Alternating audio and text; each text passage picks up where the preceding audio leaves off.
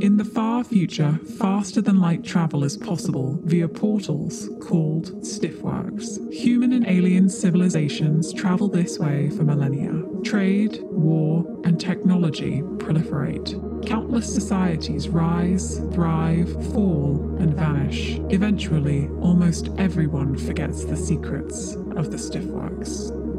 Almost. 300 years ago, the worshipful company of Stillfleeters is formed on Spindle, a space station of unknown origin. They send fleeters into the void using stiffworks in search of profit. It is 100 million years in the future. Welcome to Float City.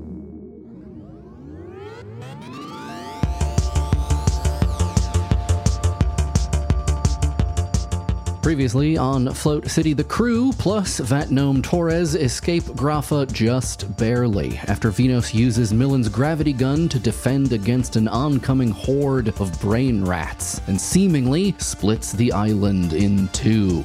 Steady hand dealer, Pirate King, and holder of the Cork sword had just let the crew know that he'd managed to delay the distribution of arms, but only perhaps momentarily, as a mysterious figure had been approaching groups of pirates to arrange arms deals directly, a highly unusual move, betraying confidence and power not normally seen by the pirates. That mysterious figure would seem to match the description of one Shasho, the Saffron Anox's slow talking Deva, whomst the crew met on Rigamont B. If the crew wants to stem the tide of weaponry to Grafa, they have to act fast. Luckily, the path for that task and investigating who set them up to take the fall for Zeshtino's failed murder are one and the same, and it leads through their bosses. We join the team now, having just had a brush with death and a legion of brain rats in the near bays on spin.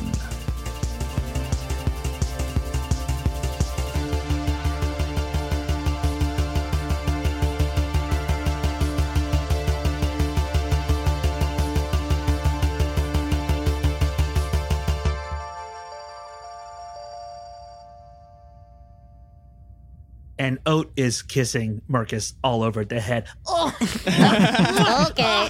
All oh. right. oh, you little wet wonder, Marcus! I love you. I oh. love you. all Look at this. You know, look at this little guy. I, Marcus, you're the best. You can refrain from affection. Mwah, mwah. Marcus No, is hard. Oat, oat, oat. Marcus is hard now. Please stop doing that. Marcus is crossing his arms.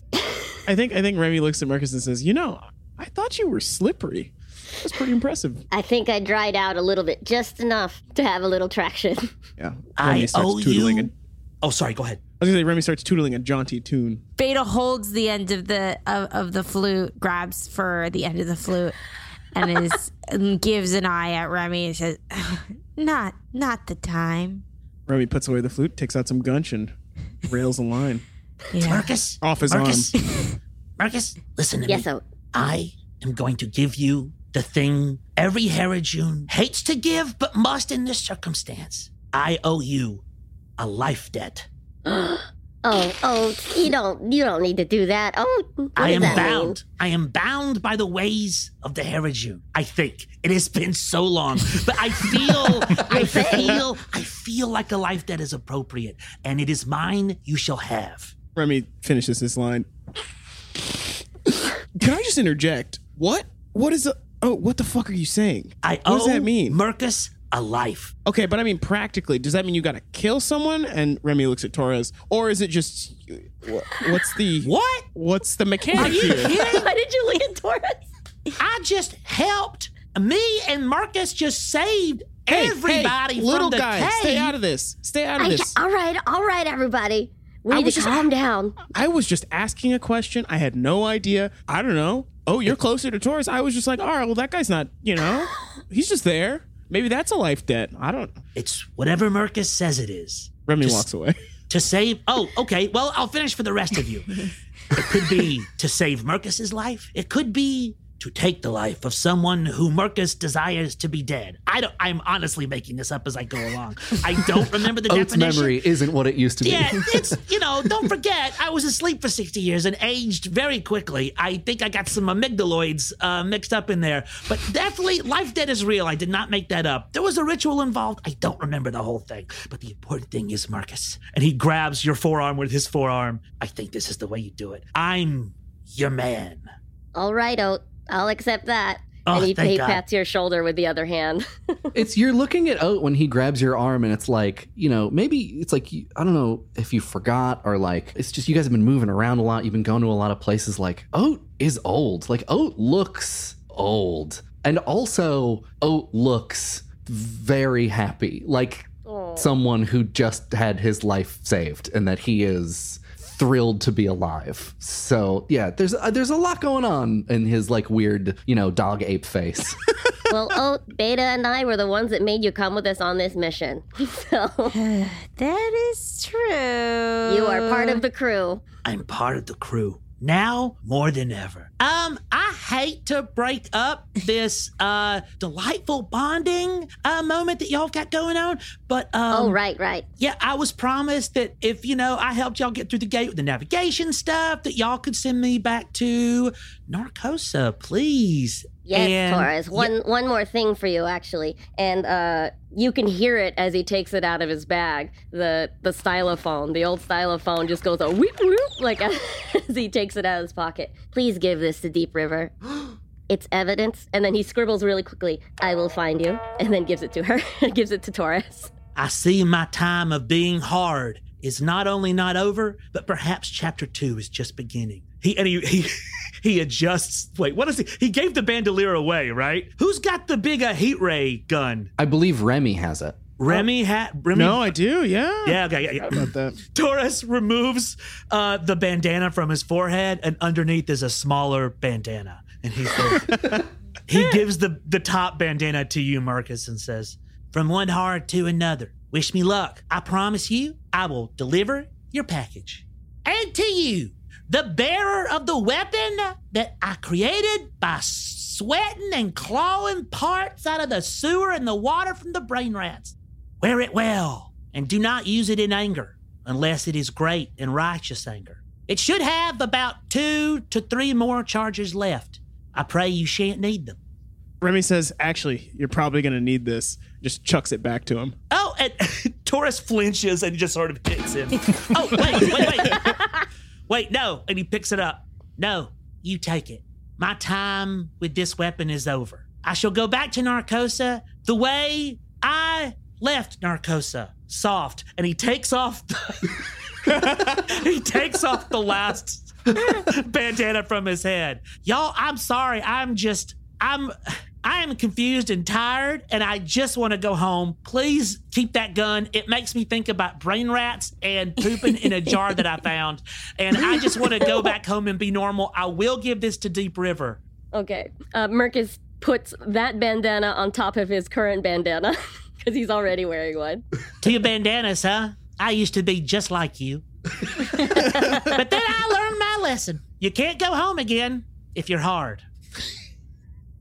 now I'm double Mercus. I love the timeline that Torres is on. Like everything is just happening. in, like, Rapid. All at once. Uh, Marcus, send this motherfucker back. I'm done. I don't want to hear this anymore. Wow. Mercus puts a hand on Torres' shoulder and then the other hand on the stiff work because it's just a spin side uh, gate, so we can just burn two grit and open it up. You've done this before. You are familiar with tacking to Narcosa. You have done it, I would say, recently enough that, like, yeah, the tack map is in there. So yeah, just burn burn your two grit, uh, and yeah, nothing visibly changes. Uh, the the black rock of spin is already black. The open stiff work is black, but suddenly just the room, uh, the bays feels slightly bigger. And you feel you hear the uh, bloop bloop bloop of the bulbous fingers and says goodbye, Torres. Heh, you know, it's almost like the real being hard was the friends we made along the way. Mercus pushes him a little bit. I feel like I have completed my narrative arc. a gentle push. It wasn't a Yeah. shove. The the gravity switches uh, in this stiff works a little bit quicker than the other ones, and Torres takes a couple steps into the the blackness of the open circle, and then instead of walking, just falls through back to Narcosa, shouting about his narrative arc all the way. you are now alone together in the near base. What do you want to do? Um, as they watch Torres, Venus has turned towards the rest of the group. And so as they kind of turn back away from the portal, Venus is staring at all of them. It, it may be because it's so dark, but Venus looks scary. His eyes look black. The tattoos that remain around his eyes and run down his face look more like war paint or, or as though somebody's endured themselves before a terrible ritual. Venos also probably looks like he, he feels. Um, he's just killed people to save themselves. Um, and he knows that. He doesn't know how many, um, but he um, is horrified by what he's what he's done to save themselves, and he knows that he has to make it worth it. And he stares at them with his arms folded. The way I see it, our lives are forfeit. When we are found on this ship, we will be killed or imprisoned. We must not be found. We must find the archivist or Shashun and interrogate them, Or Algar? or Algar himself. We must be ready to kill, and we must be ready to get answers. After hearing Venos, Mercus exhales, says, I'm, I'm very spent from tacking twice in one day, but what should we do next? well, I, for one, Venus, love your energy. Personally, I'm hungry. And, you know, I can't think of a better meal than our, our, our buddy with the uh, beetles for a beard. I would like to eat his teeth one by one after ripping them from his head. How about you guys? What do you, what do you, guys feeling? I, I, you know, we can put this up for a vote. Beta is a little far farther away from the group, kind of looking at her crew. She sees Oat. Oat looks older than ever. Uh, Venos, fire in his eyes. Mercus is exhausted. She can see Mercus trying to fight through, get the energy. Has never quite seen Remy so hungry. And it, she knows it's her job to keep the crew healthy. She walks over. She goes, "There's no time for rest. Remy, give me give me that gunch." Of course. She gives each person three pieces of gunch. I think that's a lot of gunch. Goes, "I agree. We have to talk to Algar." I recommend y'all snort that. It hits way harder. All right. Mercus gunches up. it's it's what three health per. It is. Sorry, while she's looking that up, who has the origami postulate? Uh, Venus Venus does. Venus does. Uh, D6 health, one hit. Mercus just spreads the gunch on his cheek and it absorbs into the oh. slimy. Nice. Oh, that's good. That's oh, good. that's good. Like a salve. Yeah. All right, Beta. Where's Algar's room blob?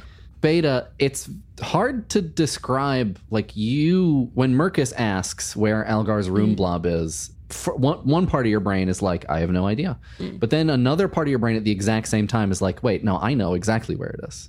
You don't, you don't think you've ever been there, yet you know exactly where it is.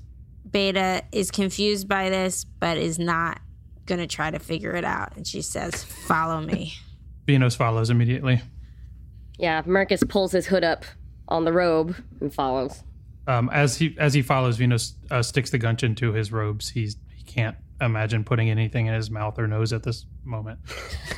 I think Remy notices and is like, he just nods. You walk through the strangely quiet environment of spin um, as you're navigating beta everyone to uh, algar's place. He lives in the, the upper flats.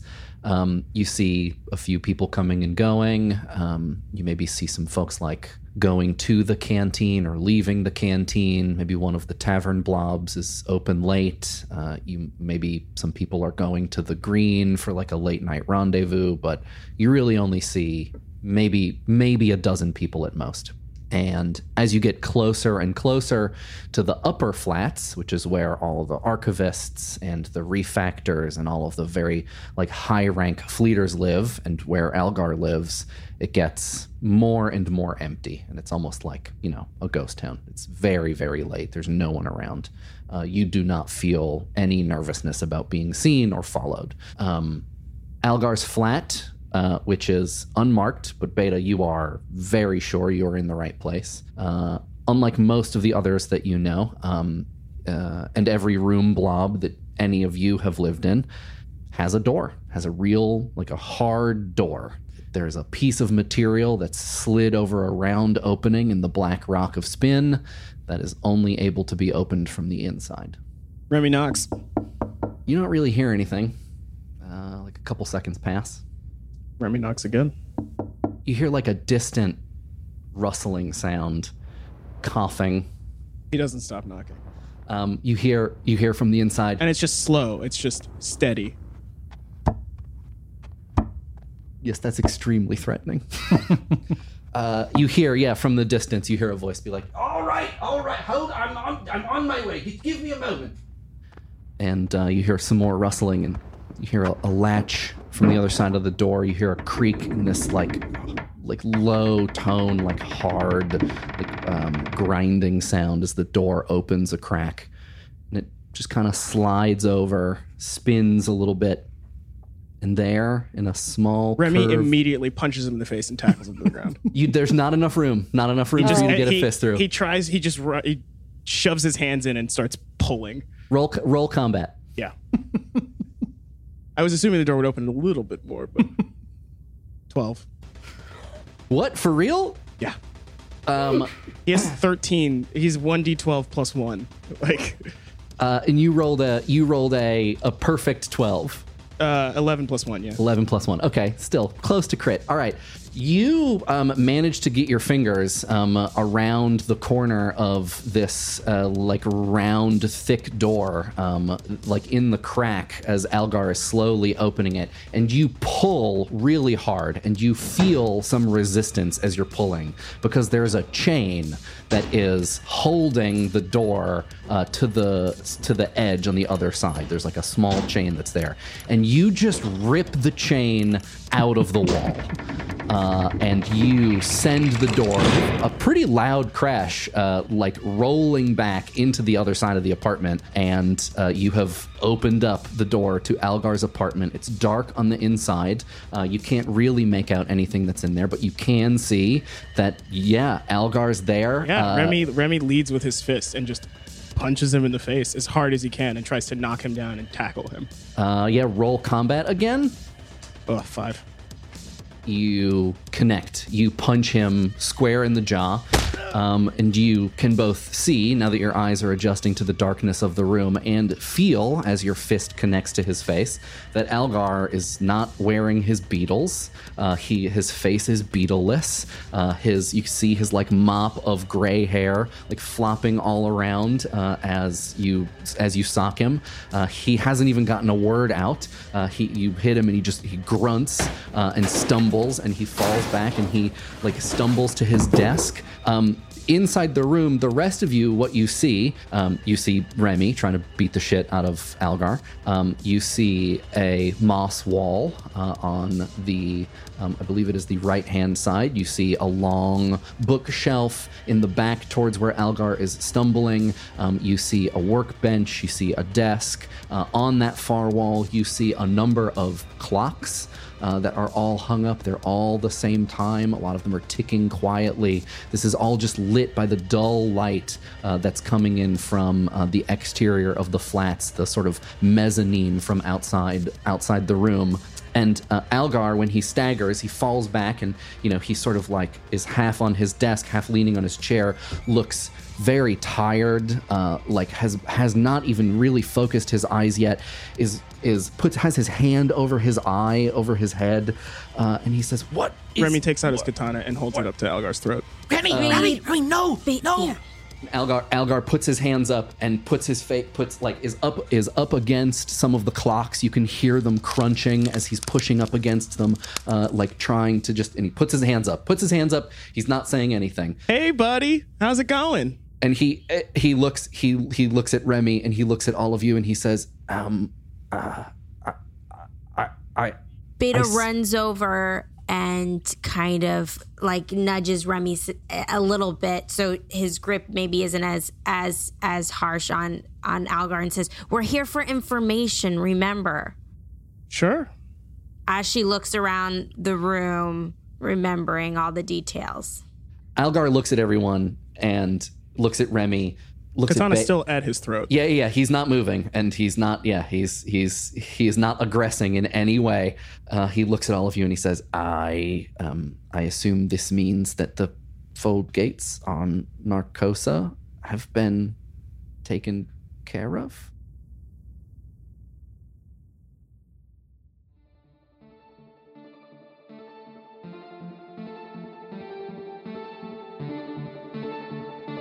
Hello, everybody, Fun City listeners. It's your boy Bijan. Uh, I mean, you you were just listening to me, and you will be listening to me afterward. But I am popping in because I have a very important message for you, listener. Okay, you ready? Are you in the right headspace to receive this message? Yeah, great. So, your favorite actual play podcast, Fun City, is having a live show in New York City. Can you believe that? It's incredible. It's our first live show ever. It'll be great. It's on July 20th at the Caveat Theater in New York. I'm going to Google the time right now. right. Tuesday, July 20th, 9:30 p.m. Eastern, live and in person. We'll be on stage for you. Tickets, you can buy them um, at caveat.nyc. Uh, they are 18 bucks in advance, 20 at the door, and there will be a live stream. Yes, that's right. You can get tickets to watch the show even if you're not there in person. Incredible. Just beautiful, like the magic of technology. Am I right? I know I am. But I think that's is that everything? There's no one else in the room with me, but I have an urge to yell, "Hey Mike, is there anything else?" Actually, sorry, there is something else. And that something else is that we will be playing Shadowrun. That's right. We're going back to the system you all know and love, and that we all know and also love. You don't have to be caught up. This will be a one off. It may or may not be canon. I'm not sure yet. Um, yeah, it's going to be great. I'm very excited. I've never done a live show like this before with people actually looking at me while I'm talking, you know, Shadowrun and TK and such. But we don't have to get into that now. All I'm saying is, I hope there's a salt lick. Uh, the links will be in the show notes. Um, but remember, caveat.nyc, July 20th, Tuesday, 9:30 p.m. Eastern. Be there. I mean, where else would you be?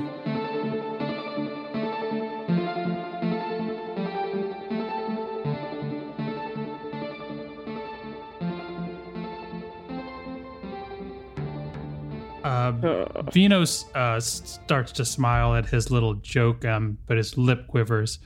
Um, he takes a couple of steps closer and says, Why are we here, Algar? Uh, um, I wish that I knew. Um, Venos I interrupts, Why are we here, Algar?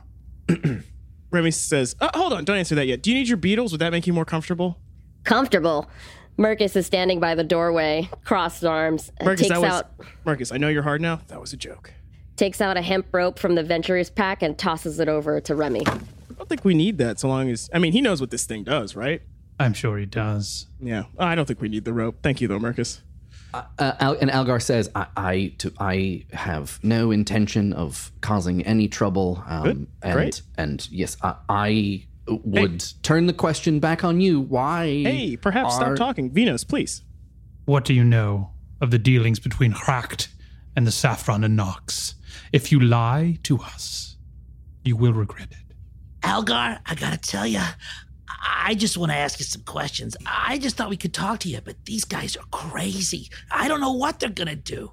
When you say the saffron and ox, Algar puts his hands down. He's been moving back and forth between all of you, like keeping eye contact. He's been trying to keep like a straight face.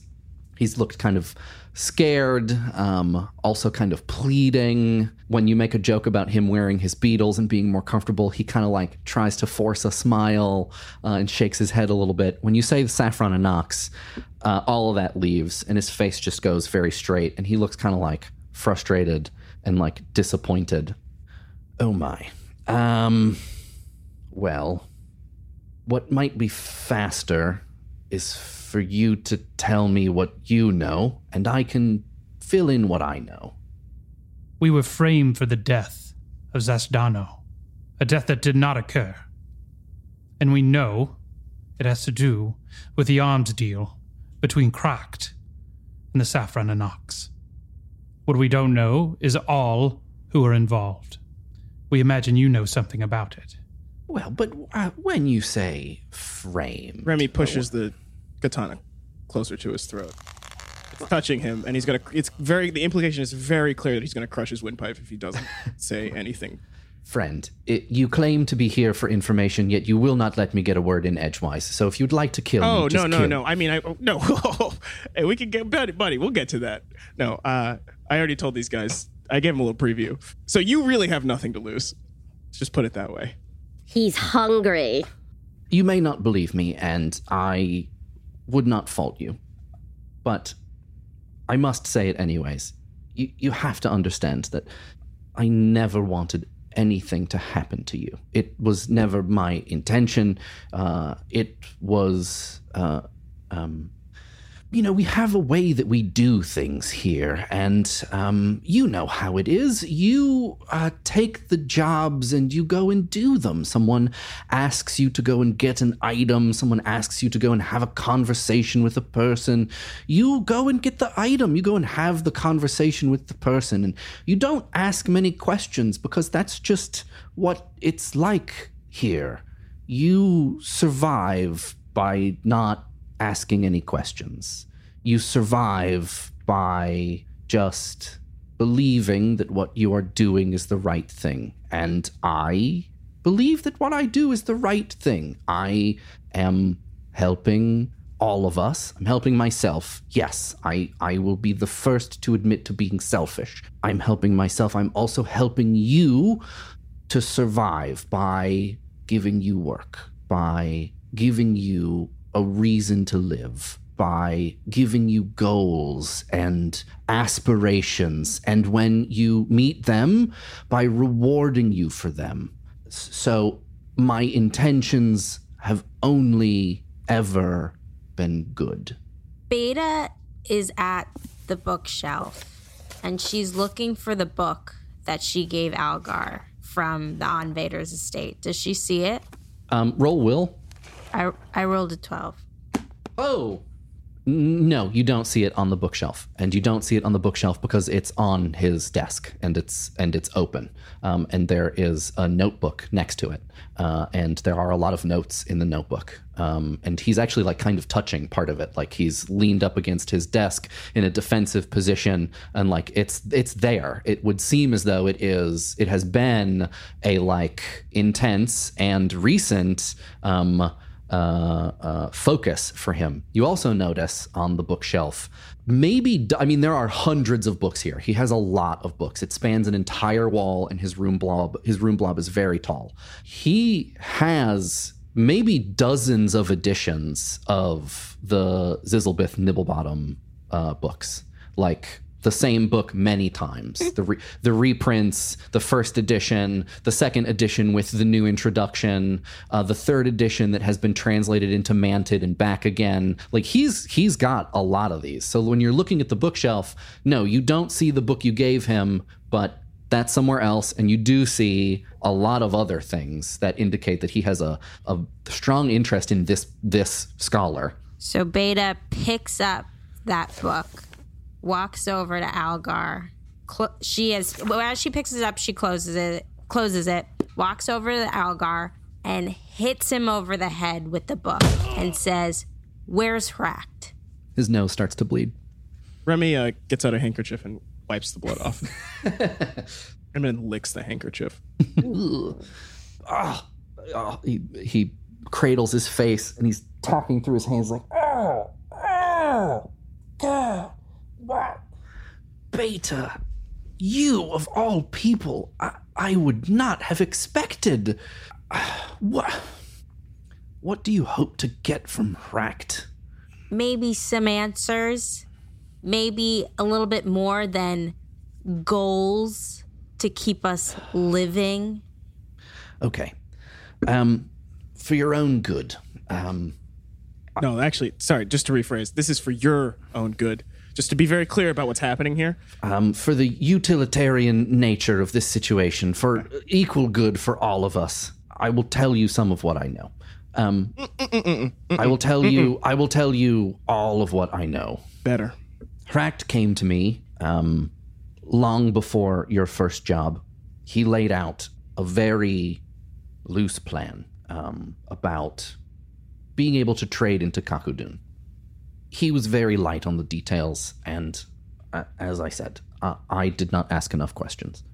My main job was, um, as he said, to pull together a team that, uh, in his words, no one would miss if they were gone for a little while. Mercus's knuckles crack very loudly. Hearing this, Algar says, and I mean this, I mean this with the utmost respect. Venos, you, you know, you you had not been out on a venture in in so long. You had spent just most of your time in the canteen, looking off into space and talking to some of the algae printers. Marcus, you were fresh out of Banshee school. Uh, you had yet to make your mark on the company, and, you know, this was maybe going to be a way for you to gain some renown.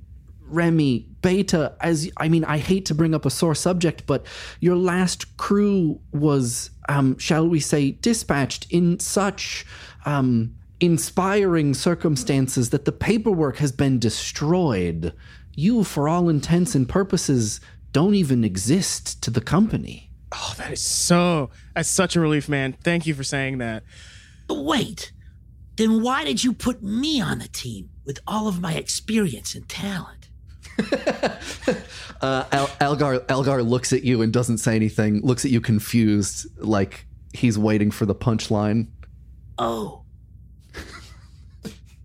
I understand, Algar. You wanted someone, a team that was disposable. But answer me this I have been alive for hundreds of years linearly, Whoa. and thousands through the twisted caverns of time, and hundreds of thousands by the look of the calendar. And in that time, I never knew the company to be the architects and the merchants of war. Has that changed in the time that I spent talking to algae? And he starts to bubble a little bit and turn blue. Or is this the workings of you and Sasho and Hracht alone? He looks a little confused when you say Sasho, Uh, like he makes a face like, what was that? And he puts his hands up again and he says, Venos, you, you have been, to your point, alive for so long. You likely know better than I, and so perhaps you have simply learned this lesson, forgotten it, learned it, and forgotten it, and learned it, and forgotten it. But there are people the void over that describe what we do here as exactly that as war profiteers, as slavers, as those interested in nothing more than rank and profligate excess of gaining resources just for the sake of having them. And I think that they're wrong for all of the reasons that I said. We provide for people here, we give them a home, we give them purpose, we give them. We give them family. We give them friends. We show them the. He he looks at Beta. He says, "Beta, think of think of everything you have seen out in the void the planets that you have been to the species that you have seen you would have seen none of it if the company didn't rescue you from that from that hole that you were pulled out of you all owe everything you have to the company. You would have nothing. And in some of your cases, he looks at Remy, you wouldn't even be alive. You'd be floating in the freezer of space for another million, million years. Now, Mercus, I'm not. Mar- marches forward and sticks his snout to Algar's snout, nose ring touching his nose. Algar smells really good. Ugh. Uh, Provide? Did you consider that we would survive this? I, to be perfectly honest, when Hract said to find a group of people that no one would uh, miss. Okay, for, all right. No, Algar, uh, buddy, I'm going to stop you right there. And um, I have one question for you. Do you know where Hract is right now? I would guess that he's in his flat. I Wonderful. don't know. Wonderful. Do you know where that is? I can I can find out for you, but Can you find out now? uh, if you would let me get up, please. Uh, I don't think I Mercus's want. nose is pressed. I don't think I want to do that, and neither does Mercus. Mercus is hard now. I don't know if you realize this. Mercus has killed many people. It is fucked, man. Mercus turns to the side and spits on the ground. Okay, so Algar, buddy, is there is there a place in your desk? Can you point us to it? Just just show us show us where where the information is. Uh, if you go into my bedside table, there is a small book that has the contact information for all of the um, archivists that Beautiful. I- Thank you so much. Uh, Remy puts his katana down. He sheaths it, and then he holds both of like he holds his hand to Algar's face, like you know, like sort of like a lover would, just like to one of his cheeks, and then Remy uses consume.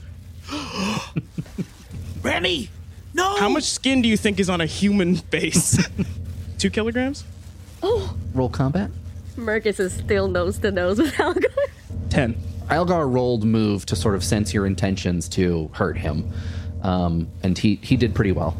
But let's let's play it through, Yeah, and we'll see. So what Remy. Remy's just Remy just puts his hand up to Algar's cheek, like you know you would do to a lover. You're just, and then sends his nanites into his flesh. I mean, that's that's Algar it. is is very suspicious of this action uh, because you know for obvious reasons, and so he like kind of starts to recoil. Algar rolled a twelve um, to dodge. He manages uh, to like just I think get out of the way of the nanites barely. Like they chew away some of his face, and you can see these like bloody circles sort of starting to form on his purple cheek. Uh, and he gets up and he he gets up and he's like kind of sitting on his desk now.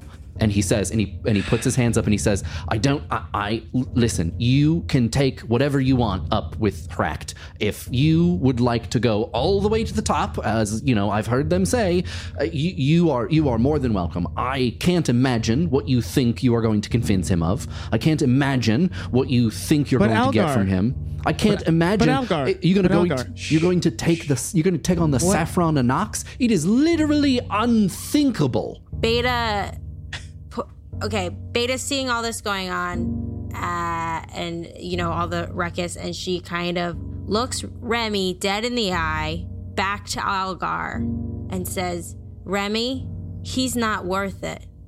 He's nothing." Algar rips open the drawer that he's uh, leaning back against. It's behind him, and he very quickly produces a laser pistol, and his hand is shaking.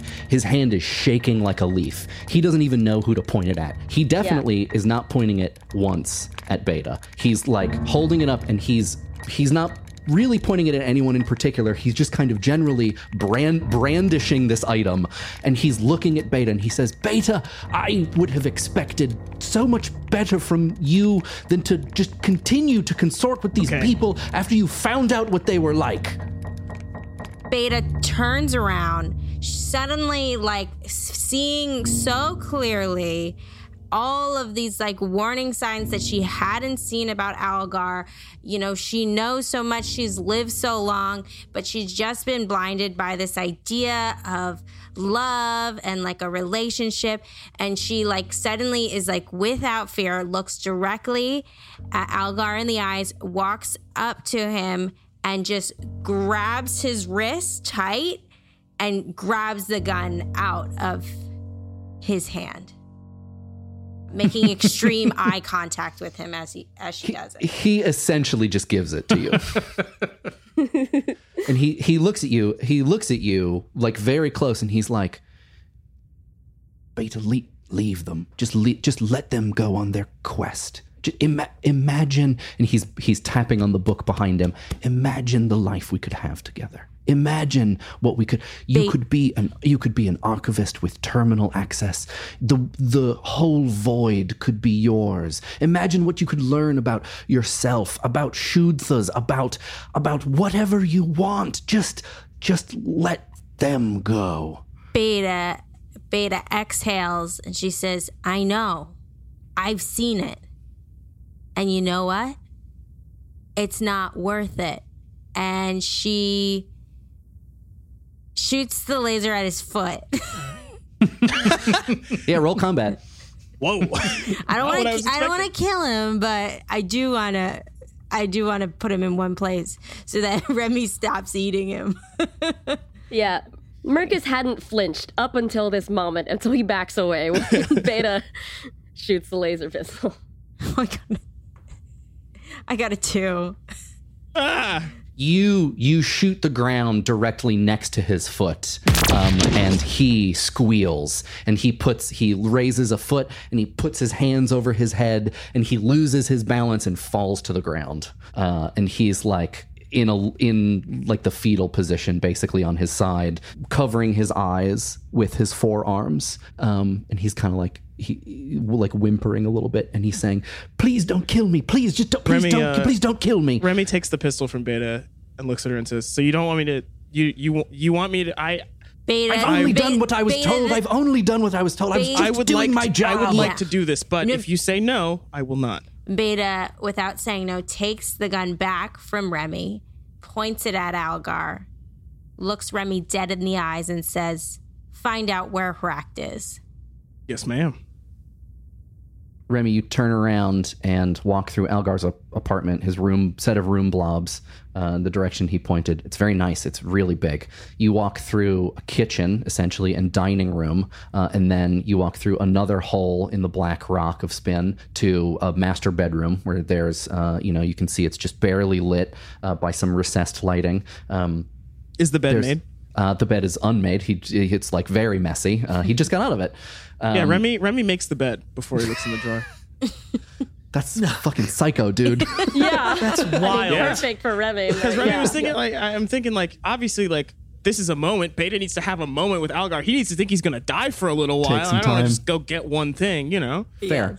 Uh, there's a small, like, round mycelium table with a drawer, and uh, yeah, it's got one drawer. When you open it, there's like a very silly, uh, like, blue floral bound book inside of it. And uh, when you pick it up, you can see on the edges it's got little um, marks uh, for all of the letters of the alphabet. Uh, and if you go to C, you can find Hract's exact location uh, in uh, Yeah, the Remy in the looks, flats. looks for it. Yeah, yeah, you got it. You you can you find out exactly where he Remy is. pockets the book. While Remy is in the other room, what's everyone else doing? Mercus is nudging Algar's bum with a boot and just, uh, you know, making conversation. Like, Algar, did you have any orders for if we survived and came back? Um, I- what I, I mean, the, the intention was that you would survive and come back. No one thought you were going to die. No one intended for your death. Hmm. The Nolastrian guard was called, saying there was a dead fleeter. and that we were responsible. You wouldn't know anything about that, would you? So perhaps not dead, but we should be locked up for murder. You you will perhaps um, have to ask Archivist Hract, as um, many of the more detailed portions of the plan are of his creation. But my understanding is that you were to have spent. I mean, I, I'm sorry. You were pawns. You were being used. You would have been paid handsomely for uh, your involvement. I- I mean, you likely would have spent a couple days in a Nolastrian lockup. Someone would have submitted the right paperwork. You would have been released and your records expunged, returned to Spin, and likely given a promotion. Mercus looks at Beta for permission. Yeah. When um Algar said pawns in that thing, she moved the gun even closer to him and she I, can she tell what Mercus is is asking permission for? Mercus is very audibly tapping his boot. Sh- she nods. Mercus gives Algar a swift kick in the ass. And from behind his arms, as he's hiding, Algar's like, Is there not something respectable about being a pawn that you are useful to someone else? And Remy walks back in the room uh, and hands the book to Venos. Venos takes the book. Yes, and let's talk about these goals. Your goals is for what?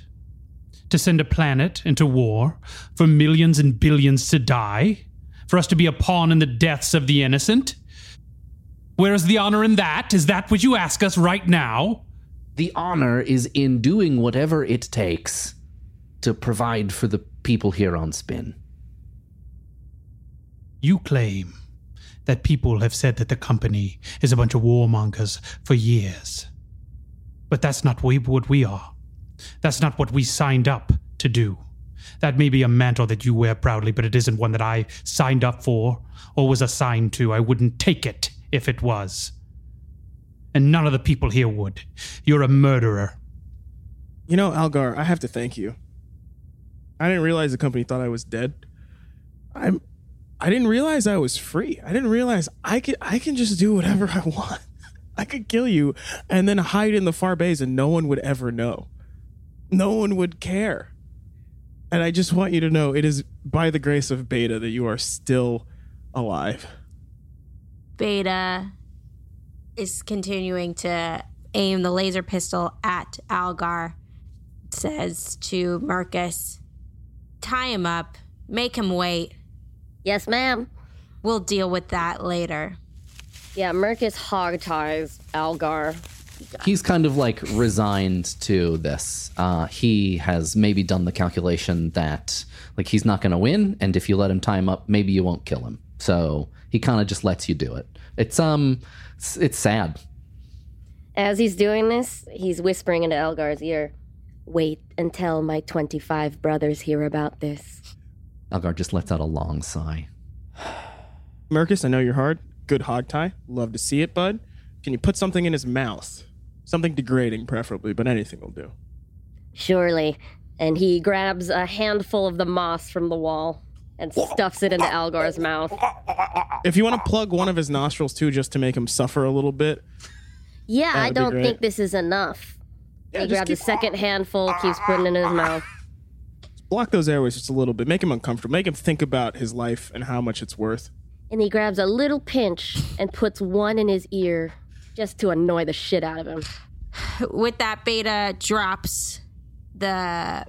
She drops her arm with the with the laser pistol, throws it in her tote, kind of a little too nonchalantly, and looks at Venus and says, "Lead us to Ract." Follow me.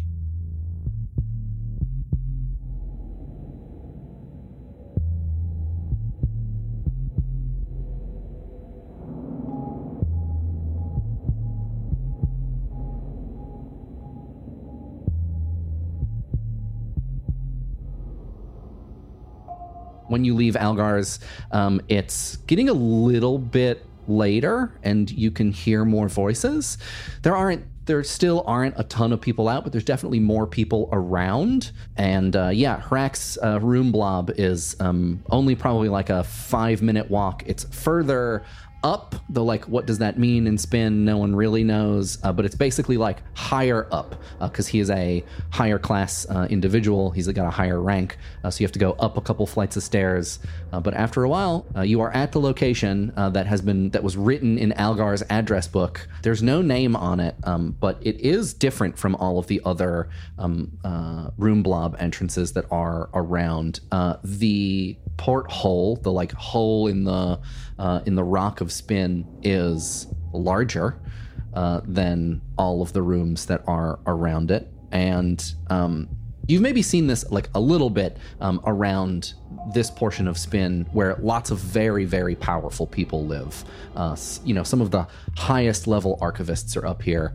Um, much like the poorer parts of spin there's no door on Hract's room blob you can see a short distance um, into this extra large um, aperture uh, that there's like a, a wall and like you know maybe you have to turn left uh, to go in like you're not looking directly into his apartment um, but uh, yeah it looks like you can just enter As far as I'm concerned, we have all the information we need to know that Hrak Pran planned this.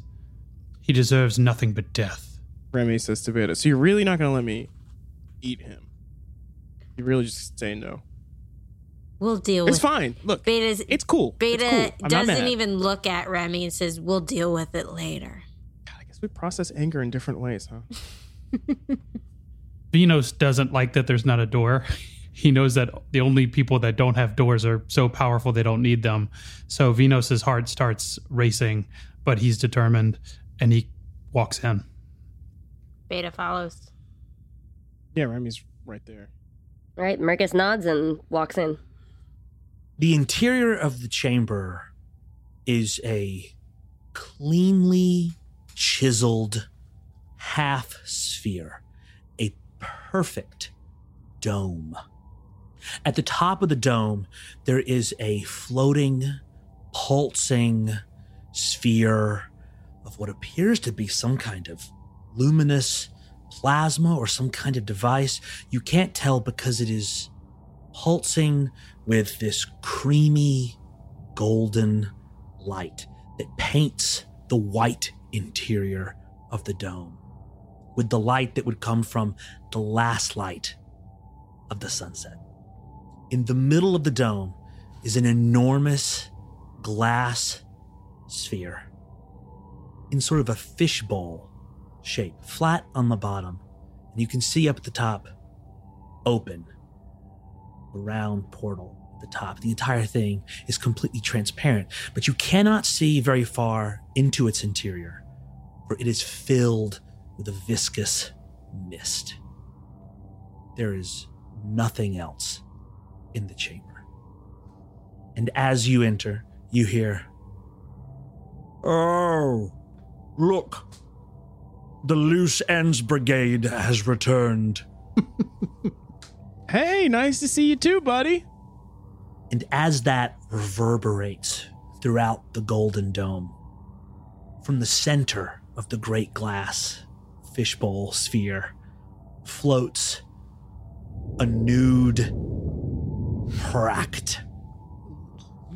His toes dangling, pointing straight down. And as his naked body, nearly spherical, approaches the edge of the great glass bowl, you see that his body is sort of covered in like six, seven, how many are there? Ports, each one ringed with some sort of cyborgian biological metal about the size of a plum. And in them, you can see into his body. What's in there? Too dark to tell, but it looks like a baby could stick its hand in there and pull out whatever it wanted. I'm not gonna say nice dong, but I just want you all to know that I'm thinking it. It's not actually.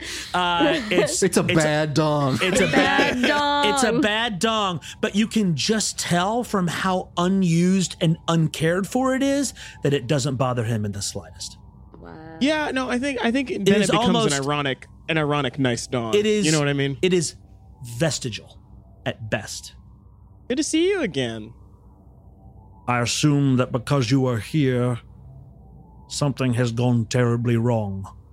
Oh yeah, we're supposed to be dead, right? Wrong for you. I take it you've also spoken with Algar.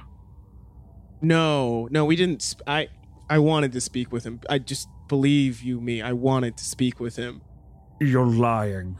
He levitates up out of the top of the bowl. Curls of mist follow his body as he leaves the top, and he just levitates directly in front of you, um, about 20 feet in front of you. Uh, his toes are just barely touching the floor. And you can see now that, like, whatever moisture has beaded on his uh, flesh is being absorbed very quickly into his body. Tell me, whatever the Saffron Anox is paying you or providing you, are you sharing that with the company or are you keeping it for yourself? What the Saffron Anox shares with me, we share with everyone. The things you speak of, you do not know Everyone except us. everyone. Yes, the things you share. The things you share. What are, what are the things you share? War? Death? Is that what you intend to share with everyone? When we're in, in jail or we're dead? What will you do with your life? Tell me. You know, I would like personally just a bit more information about the whole. You know, this this is a classic evil plan sort of scheme, and I'm I'm curious what what you thought would happen to us first, and you know what part of the plan is not working. The intention was to turn the governments and the people of Kakudun against the Co by making it appear that the Co had killed one of its own who was engaged in peacekeeping activities. And by doing so, press the people and the governments of Kakodoon into trade networks that are controlled by the Saffron Anox. Well, I mean, that's yeah. I guess that makes sense. That is sufficient for. Yeah. Does the company know about your dealings? Is the company happy to march into war No, of course not. on your account? Do you want to stop me? Do you want to kill me? Are you here to fight? I don't think that anyone would miss you. Oh, hey, hey, hey. That's mean. Somebody would, right? It's got to be at least one guy, right? Well, I'm referring, Remy, I'm referring to when he said that no one would miss us. Sorry, I'm furious. I'm just. I'm not. My my brain isn't. I'm. I'm taking the. You know, this this cheer is a. Eh, it's an act. We all know this. Yes. Yeah. You're right to be angry. No one could possibly hold that against you. But I would offer you some advice now. Run. Run away as far as you can from the Co, from the Anox. Get as far as you can from any stiff work. And never let your face be seen again. If you want to live, that is my advice to you. You are a disgrace to the company, Good. and I don't know what they'll do to us after we kill you. The worshipful company of Stillfleeters is like a knot of seaweed tossed about on the waves on the edge of a great black sea. It is a useful concentration of talent and resources, a brief and minor reversal of entropy. You are like the Co, a plant that looks for the light. You have no conscious direction of your own. The Co has no conscious direction of its own. Like an animal who cares for nothing but the continuation of its blind survival. You're a beast in a world that needs a mind. And so my advice to you is to run or to perish. So like, um, if we were gonna smack your shit up, uh, how hard would that be, in your opinion? I suspect it would be harder than you would care for. And as he speaks, out of each of those ports on his body floats one each plum sized, shiny eye. Well, gang, what do you think? Remy just turns around and like is talking to everybody. He dies. Mercus cricks his neck, says, I'm not running. All right, well that's good enough for me. Remy turns around and uses overcharge, and just his skin starts rippling and starts flaking off. Beta doesn't say anything, takes the laser gun out of her pocket, and is holding NTS in her other hand. Says, Let's get started. Hract stands, sorry, floats in front of the lot of you, his eyeballs floating all around him uh, in a circle. The room is filled with mist, and behind Hract is a large fishbowl kind of thing that he has just emerged from. The first person to act in initiative is Remy. What a beautiful thing. Uh, I just want to say Remy feels ecstatic right now, just to start. But I think what he's going to do is he's going to use Flechette, um, which is an nanobio power. Burn two grit. You shoot an intense hail of tiny charged nanite arrows to a target. You gain plus two to hit on the attack roll, and the resulting damage is 2d6. But because I have overcharge, it's going to do more stuff. So, uh, Hract, roll your movement to dodge. You have to beat an eight. Uh, I do. Venos um, cast detune. At any time, I could burn six grit and make someone, anyone, fail a roll at which she just suc- succeeded. Take me through it. Yeah, so Remy Remy changes his stance. He holds out both of his hands, like arms fully extended, and out of his palms, you can see there's like a massing blackness in front of them. Um, and you know, like you can see this sort of distortion as these tiny nanites sort of, you know, if you can see them, that's a lot of nanites. And he shoots them out of both of his palms uh, and is aiming, just aiming for the general vicinity of Frack. But before they can reach Hract, one of the eyes that's orbiting Hract emits this sort of pulse that almost puts a sort of shake, a waver in the air. And when that pulse hits the nanites, they lose direction. And we see the nanites start to slow and stop. And that the entire action of these orbs and their disruptive power have all happened inside of the eye, the dark black eye of Venos. Venos is completely still and calm. And as he's projecting this in his mind, he twists his head slightly, and the orbs do nothing. These swarming nanites of Flechette fly straight on into Hract. Remy, how much damage does this do? Seven plus 10, that's 17. Archivist Hract, you are sure that your f- floating optic robots would disrupt this nanite swarm, yet it seems as though it has both happened and not happened, and you are hit for 17 damage, somewhat inexplicably. Detuned is so cool. That's the coolest shit I've ever heard. Wow. They hit him in the face. And we see some of the flesh wash away just like a sandcastle on at the tide. It just sort of like almost blows some of the skin off his face. And you might even see a glint of a chrome bone somewhere around his temple. And he looks at you and he says, You are not the nafes who left Spin but a few days ago, are you? The next person to act is Archivist Hract. one of the eyes suddenly shimmers and vanishes. And Beta, simultaneously, you feel your hand get lighter and you look down. Nearer the sun than is advisable has vanished. that eye just used abstract. You remove an object of mass up to 5x kg in mass unnoticed from a guarded place not more than 10 kilometers away from you. wow. Incredible. and then one of the a beautiful hazel blue eye floating in front of Hract races towards Venos. And the eye expands into almost like a cellophane sheet and wraps around Venos and then seems to vanish itself. And Mike, I almost don't even want to say what the result of this is, so I'm not going to tell the players what just happened.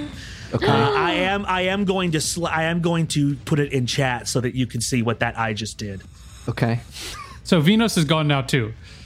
No, no, I'm No. sorry, I'm sorry. The eye turns like expands into like a cellophane sheet and wraps see, itself around Venos. But then this that cellophane sheet itself seems to sort of effervesce into nothing. It's, I think it's silence. Is that Oh, okay. silence? Okay. Got it, Taylor. How Yep, convenient. All right. Okay. Yeah, how convenient. The next person to act in initiative is Mercus. Marcus takes a, lo- a look around the room. Um, can he use insight? He's gonna burn one grit um, to sort of look for anything technological in the room. The Is only there thing, something- yes, the the the device emitting light at the top of the dome, and also, so should I just tell you what all tech is in the room? Yeah. Right. So there's the uh, there's the medicinal atmosphere generators that are built into the lattice work of the Great Glass Fishbowl, uh, and there's the device that emits the light at the top, uh, which appears to be just a very cool spherical lamp that is designed to emit very particular types of visible and invisible radiation. But it appears to be relatively simple. This is like his sad lamp. Got Um, so Mer- This is his therapy light. So Mercus is just trying to discern if Hract is powered by something. Yeah, and the other major tech you see in the room is Hract is fucking full of it. Like, he's full of very sophisticated archaea tech, right? And there's like, it's not just the eyes, it's not just his eyes. Is that fair? Is that not enough? Or Totally. Okay. No, that's right. right. Um, yeah, Mercus just notices the glint after the skin had m- melted off his face. He just sees, like, just kind of squints and notices there's something about Hract that makes Mercus's nose twitch. You don't even know what you're fighting against. You're fighting because you're angry. Rightfully so. And um, uh, Mercus uh, looks into his bag, pulls out the Ilithnari button, and just just, just staring dead on and presses the button. So, uh, the button is hard to press. Uh, it's it feels like there's something resisting on the inside, and you have to really push on it. And as you push on it, you feel it like grinding against some like internal, uh, like some internal mechanism. Like it, it doesn't want you to push it. And uh, we didn't plan for this, so Taylor, I apologize for making you do this. I forget Um, what the button does. Yeah. You're about to find out. Uh, we're all about to find out. Um, He's gritting his teeth and pressing hard. you push, yeah, it really resist. You finally push it, and it feels like it travels for miles until you get this little, like, just this beautiful, very satisfying little click. And then a pleasant female English voice emanates from the button and asks you if you what you need. Taylor, this is Artemis. It's Artemis? oh my god. Okay. yeah. Okay. Um, you, Mercus, has no idea what this is. Hello, Marcus. What can I do for you? Oh, uh, who are you? My name is Artemis. I'm an artificially intelligent assistant. I can order you a taxi cab. I can tell you the weather. Would you like to know a fun fact? Uh, Mercus slaps his forehead. Well, I can give you some resources about stress management. Oh, oh, that's not necessary. I would actually like to harm somebody named Hract. Do you have anything about dismantling someone named Hract? Searching. Searching. He's got a hand on his hip now. Searching. Everybody's waiting patiently while this is happening. I found some things on the web. The web. Karate. A martial art first invented in China. Uh, it just, it just, you, you have no idea what it's talking about. Um, yeah, what's the web? It's also, it's like this, it's speaking spin so you can understand it, but it's speaking like a very, very weird, extremely old, like sort of literal translation of spin. So sometimes it says things where you're like, well, I don't know what this phrase means. Uh, yeah, but it g- reads um, for a while. It just keeps It, talking. he's, he starts shaking it, and he's like, Why do the Illitari need this? Would you like me to add the book Jiu Jitsu for One to your shopping cart? you don't know what a shopping cart is. uh, the next person to act is Beta.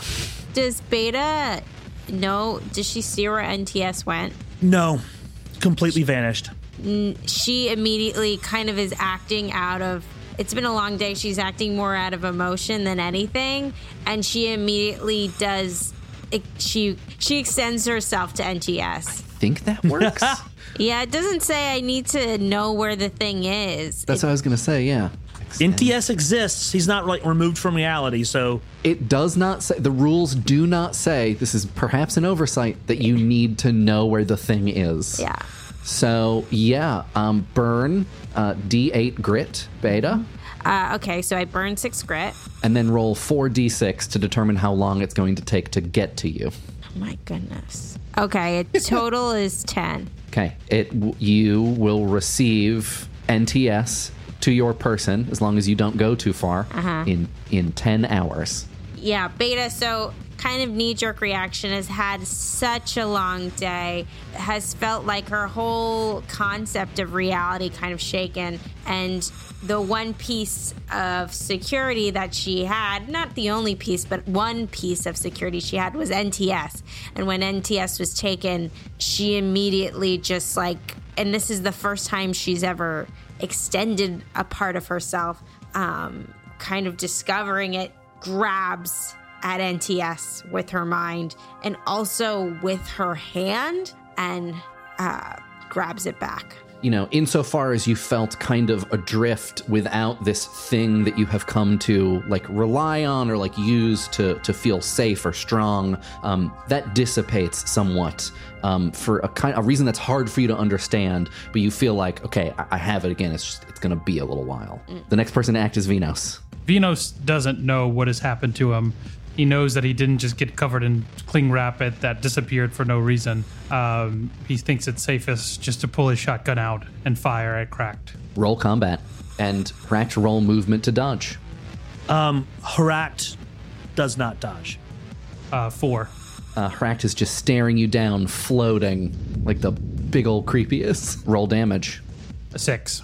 Venos, you level your shotgun and you fire off at Hract a slug round. It's again, it's like you're back in the cave or the cavern for a second. It's very, very loud in this tiny rock room. Uh, there's this huge explosion of this as the slug leaves the barrel and it passes through uh, some of the remaining nanite swarm. It passes through some of this um, passes through some of this uh, mist uh, that's in the air, and it hits Hract right in the side.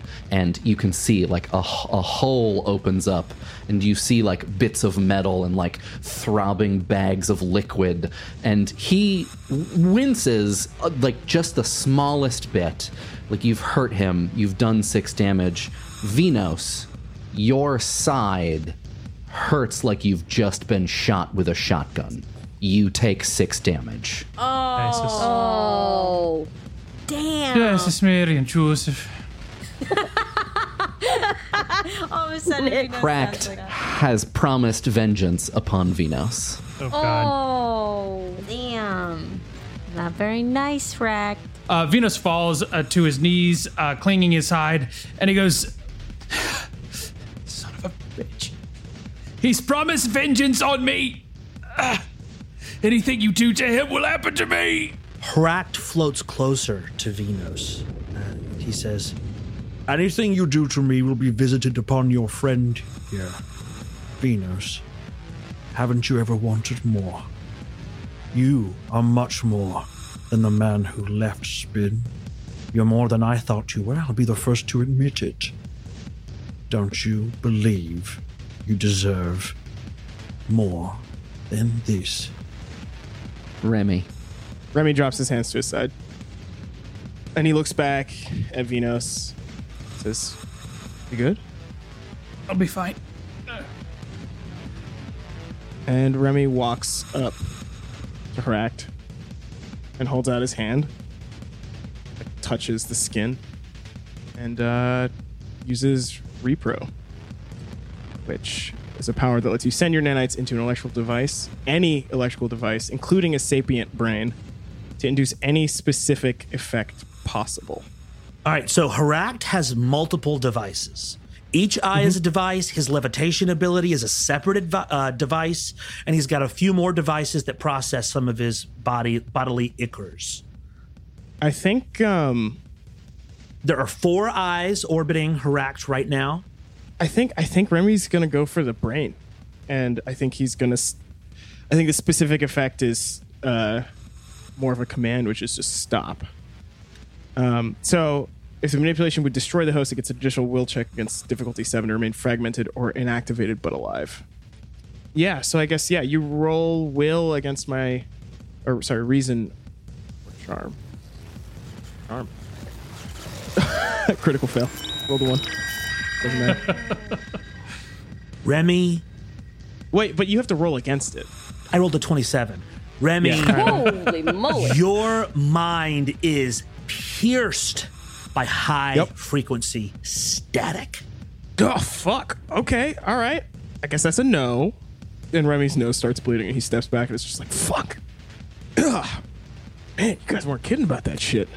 The hell? I think there's also a moment, Venos, where you you feel some intrusion into your into your brain that you do not understand, and then it just it blinks away, and it's like there's some residual tinnitus. Maybe you don't know what was about to happen, but you can tell that it was not going to be good.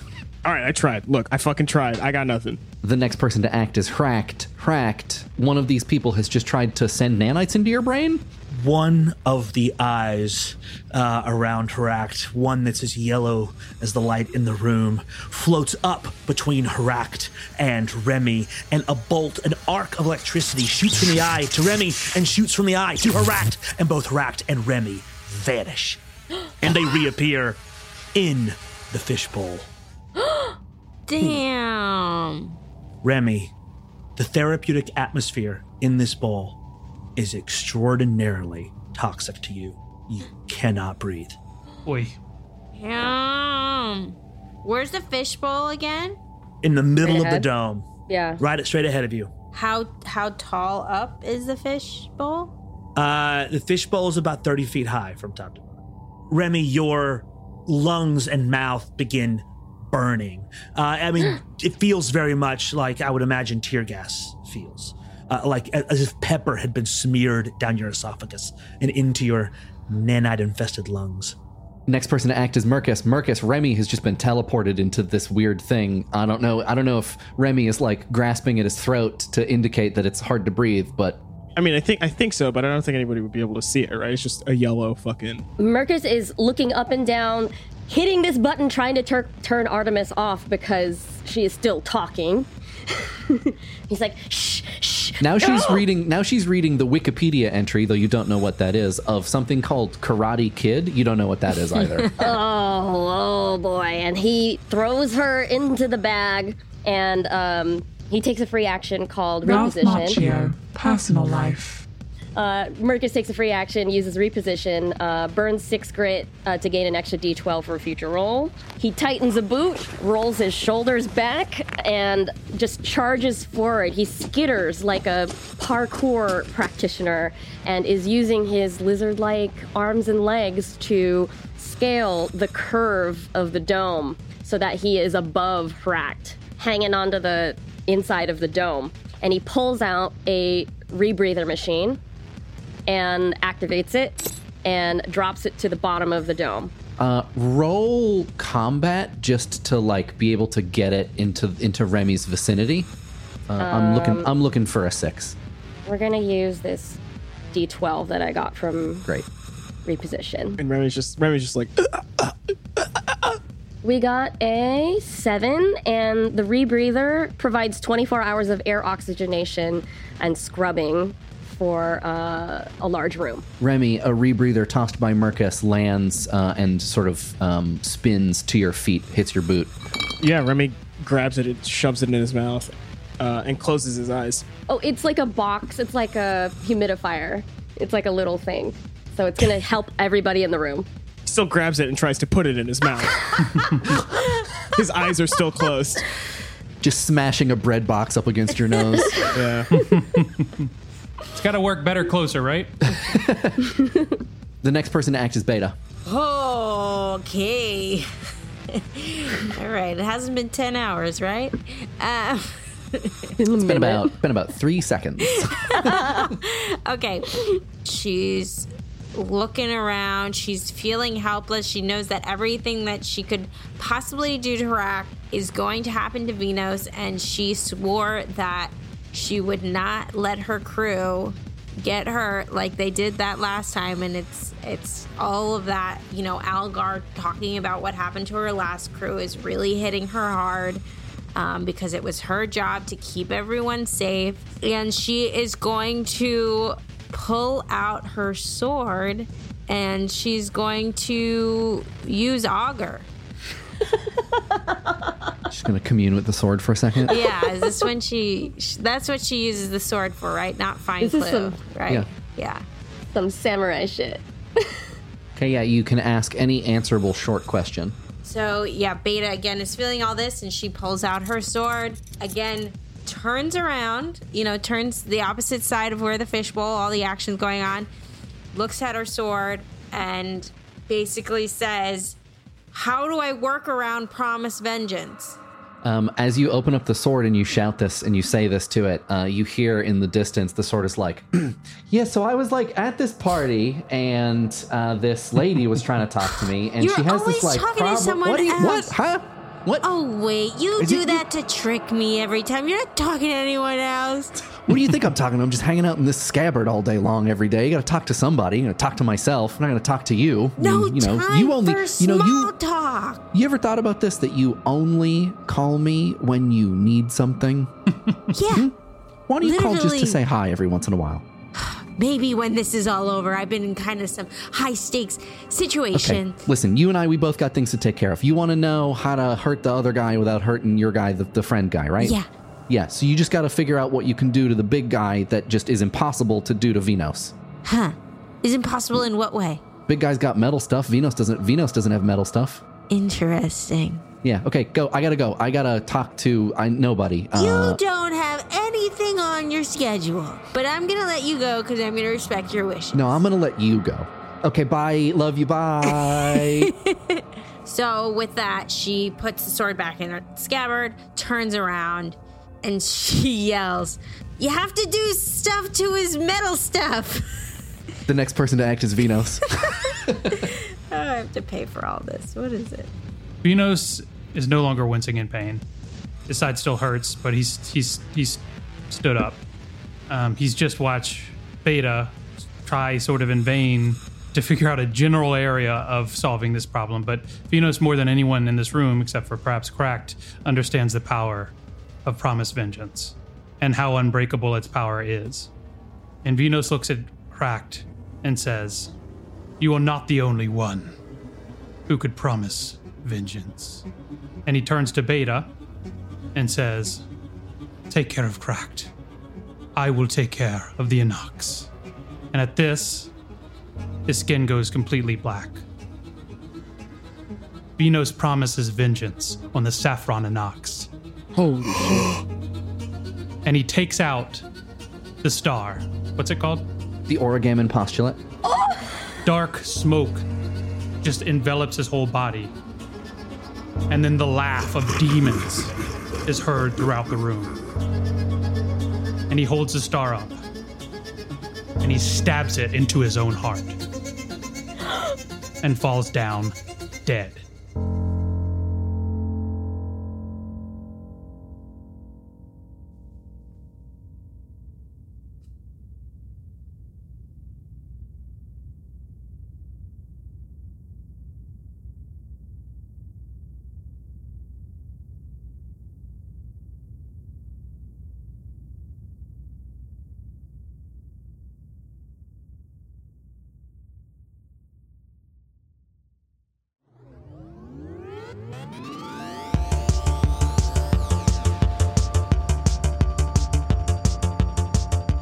Now leaving Float City. Thanks for listening. On July 20th, 2021, the cast of Fun City is doing a live show at Caveat NYC and live streaming it for anyone who cannot make it to the city. Lash, Lux, TK, and Viv will have a one off adventure that requires no previous knowledge of the New York 2101 timeline, so bring your pals. Patrons get a discount, and that code can be found on our Patreon feed at patreon.com forward slash Fun City Ventures. Caveat is a 21 plus venue and will require proof of vaccination for entry. You can find all the relevant links in the episode show notes and at caveat.nyc.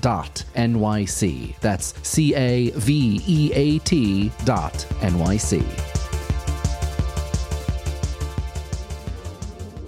Hi, I'm Bijan Stephen, and I play Remy Tester on Float City. You can find me online on Twitter at Bijan Stephen, B I J A N S T E P H E N, on Twitch at the same name, and on Instagram at Bijan Cakes, B I J A N Cakes. I'm Jen Della Vega. I play Mercus Imeldar. You can find me on Twitter and Instagram at Randwiches. That's the word sandwiches, but replace the S with an R. This is Shannon Odell. I play Beta Combat. You can find me on social at Showdell. Hello, this is Nick Guercio, and I play Lux on Fun City and Venos on Float City. You can find me at Nicholas Guercio on Twitter and in Guercio on Instagram. You spell Guercio G U E R C I O. I'm Taylor Moore, and I play all the cool, interesting characters. You can follow me at taylor.biz.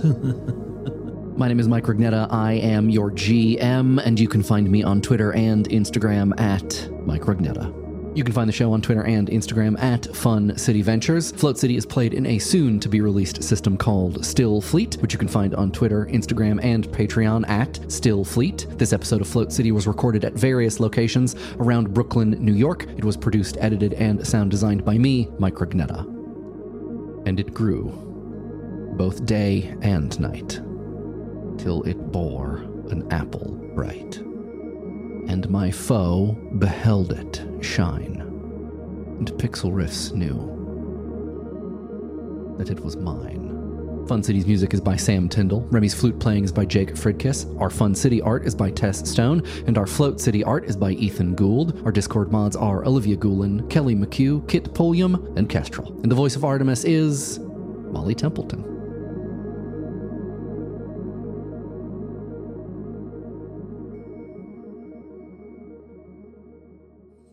Okay, let's talk about this. Okay, my That was insane. m- uh, sidebar in the chat, Mike. Sure. Send me send me your thoughts. Damn. Well, actually, let's go to. we- There's too much information to convey. Can we? Can you send us to like a breakout room for a second? Yeah, I don't know how to do that. I think Do you want us to just mute? Oh yeah, can you guys just mute? That makes it much easier.